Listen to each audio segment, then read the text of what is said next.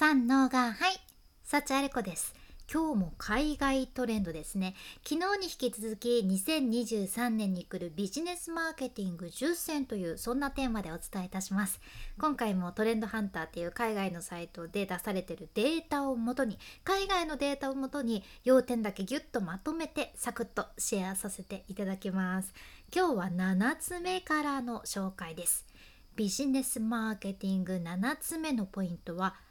アニメコラボです海外でも日本のアニメってめちゃくちゃ人気なんよね。で今はストリーミングで世界中でいろいろ配信されて、まあ、この人気にあやかりまして企業もアニメブランドとバーってコラボして映画とか番組とかゲームとかもういろんなコンテンツを作られとるじゃん。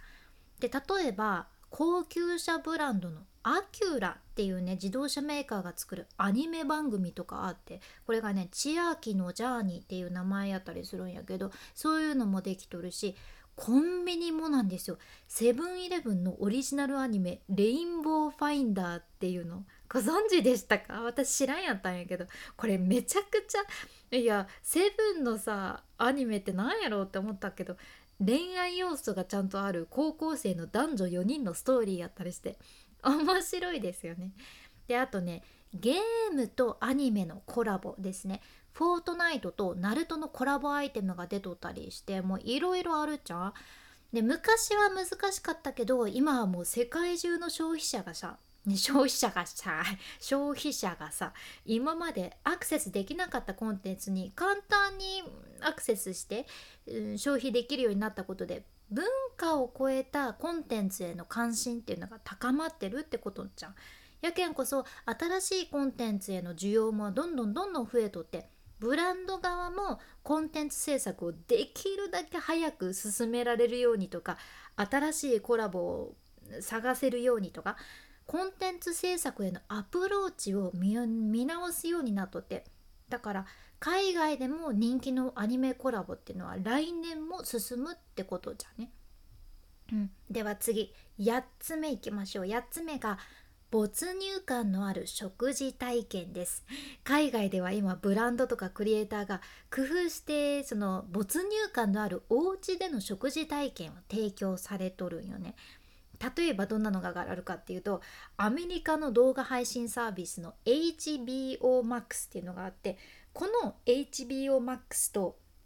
高級ワインブランドのモエヘネシーがねパートナーシップを組みましてそのユニークなワインのペアリング体験っていうのを提供されとるんよね。でこれ HBOMAX のオリジナルシリーズの番組とあとモエヘネシーのワインとマッチングさせてそのお家でそういったお気に入りの番組を見ながら五感に訴えるような体験でそういったペアリングを楽しむことができるようにとかいろいろ工夫されとるんよね。あとねフィレンツェの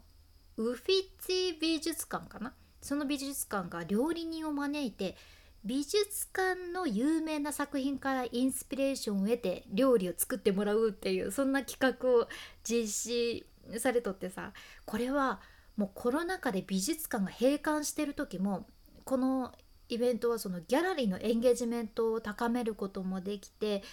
でそのさらに料理にチャレンジしたいっていうお家にいる消費者ともつながる方法として活用されてたんですよ。で毎週ギャラリーの Facebook ページにその料理のチュートリアル動画も投稿されたりしていろんな海外でいろんな絵画からインスピレーションを受けてその絵画にちなんだ食材とか色とかそういった料理を作るっていうもうアート好きにはたまらない体験を提供されています。パンデミックで消費者はま自宅で食事とか料理をする時間が増えたんよね。でみんな食事体験を今は結構クリエイティブなものにするようになってて消費者は自宅でユニークな体験とかそのレストランのような体験をすることを求めとるけんここはもっと伸びるってことですね。では9つ目いきます。9つ目多様性のあるコンテンツです。今メディアとか企業も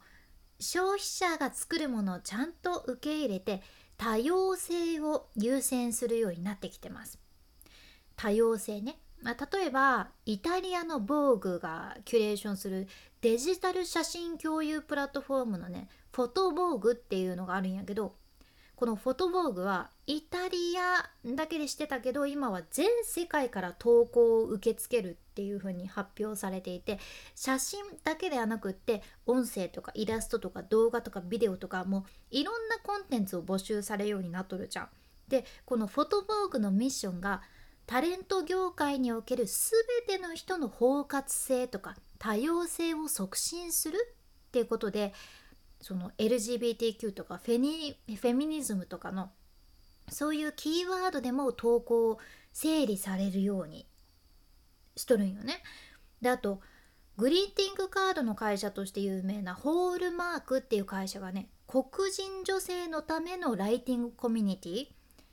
こういったこれがね、ま、マホガニーライティングコミュニティかこういったの立ち上げてたりあと TikTok はネイティブアメリカンのクリエイターを支援したりとかそういう動きがあるんです。でブランド側がそういった包括性インクルージョンとか多様性を積極的に優先するっていうのはもう消費者にとってめちゃくちゃ重要な購買動機になるわけです。それがここから物を買うっていう動機になっとるのよね。で特に Z 世代とかミレニアル世代の人たちの価値観がメディアで真剣に取り上げられるようになったことここの重要性が増しとるけんやけん今消費者はブランドが多様性を重視して自分たちの声を代弁してくれることを期待している流れなわけです。うん、では最後の10個目10個目がスポーツ界のインクルージョンですね。インクルージョンは今もねさっきお伝えしたけど包括性ってことやけどいろんな人たちがお互いに個性を認めて一体感を持って働いている状態ですね。インクルージョンも今の時代にめちゃくちゃ大事。でスポーツインクルージョンってことやけどこれはスポーツ業界でもこのインクルージョンに特化したプロモーションとかプログラムを優先している流れなんですよ。え特に北アメリカの消費者はねこのインクルージョンと人権に関してブランド側がしっかりこういったのに取り組んでることを期待してるそうなんよね。今は個人がジェンダーとかセクシュアリティというか民族性とかいろんなアイデンティティについてよりオープンに発信するようになったからブランド側もねそれをブランドに反映させやすくなってるんよね。で消費者がさいろんな社会問題を今深く深く学んどるけん伝統的なものに対しても進化してほしいとか今の時代に合ったものに変わるってことを期待されてるのでここはもっと進んでいくはずってことです。うん、ってことで2023年に来るビジネスマーケティング10選。今日ご紹介したのはアニメコラボ。そして没入感のある食事体験。多様性のあるコンテンツ。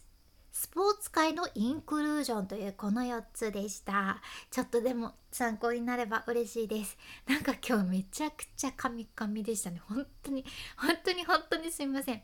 今日ねうーんまあでも言い訳になっちゃうよね。でもうーんちょっとね作業しすぎて頭がほえーってなってるんですね。ちょっとうん今インスタのコンサルをねちょっといろんなアカウントさせていただいてもう朝からねもう頭フル回転で なんかもう自分の脳のさない脳を働かせてるためもう今ほげーっとしてまして ちょっとカミカミでした。すいません。ということで ってことでっていうわけでもないんですけどこんなポッドキャストをいつもお聴きいただいて本当にありがとうございます。ちょっとでも参考になりますように。君に幸あれ。ではまた。博多弁の幸あれ子でした。